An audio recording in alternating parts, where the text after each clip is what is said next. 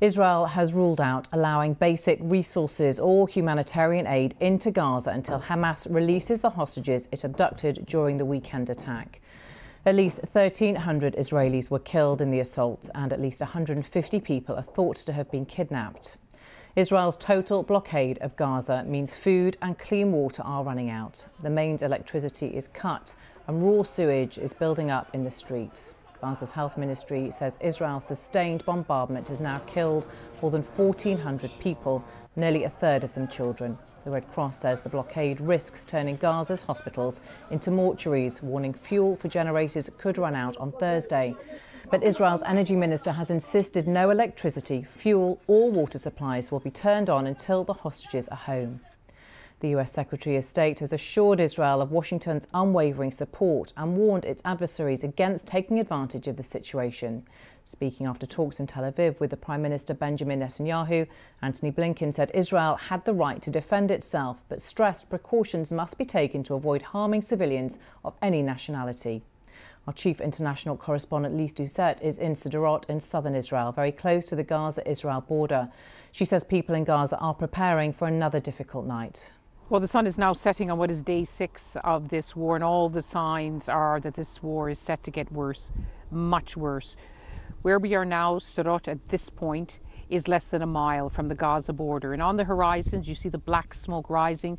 That's Gaza City, now under non stop bombardment. And at this moment, Gazans are braced for the night to come. Many now saying they hate the night, a time of intense aerial bombardment that they have never seen in their lives. And here on this side throughout the day, there's been the constant crack of Israeli artillery firing into Gaza. We've also heard the deafening blast of the air defense system Israel uses, the Iron Dome, to intercept missiles fired by Hamas.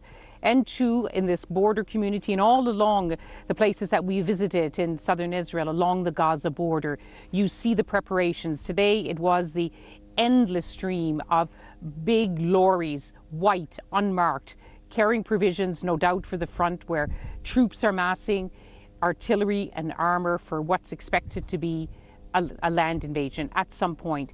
The military piece is getting into place.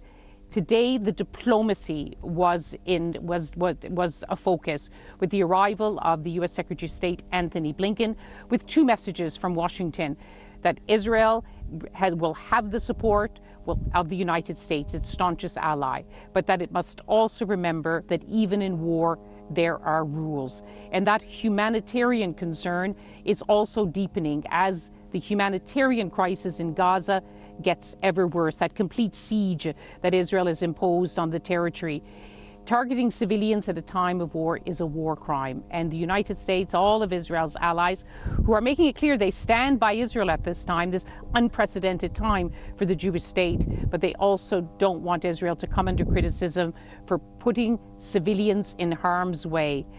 But quite frankly, the mood here has hardened so much after the horrific events which began on Saturday.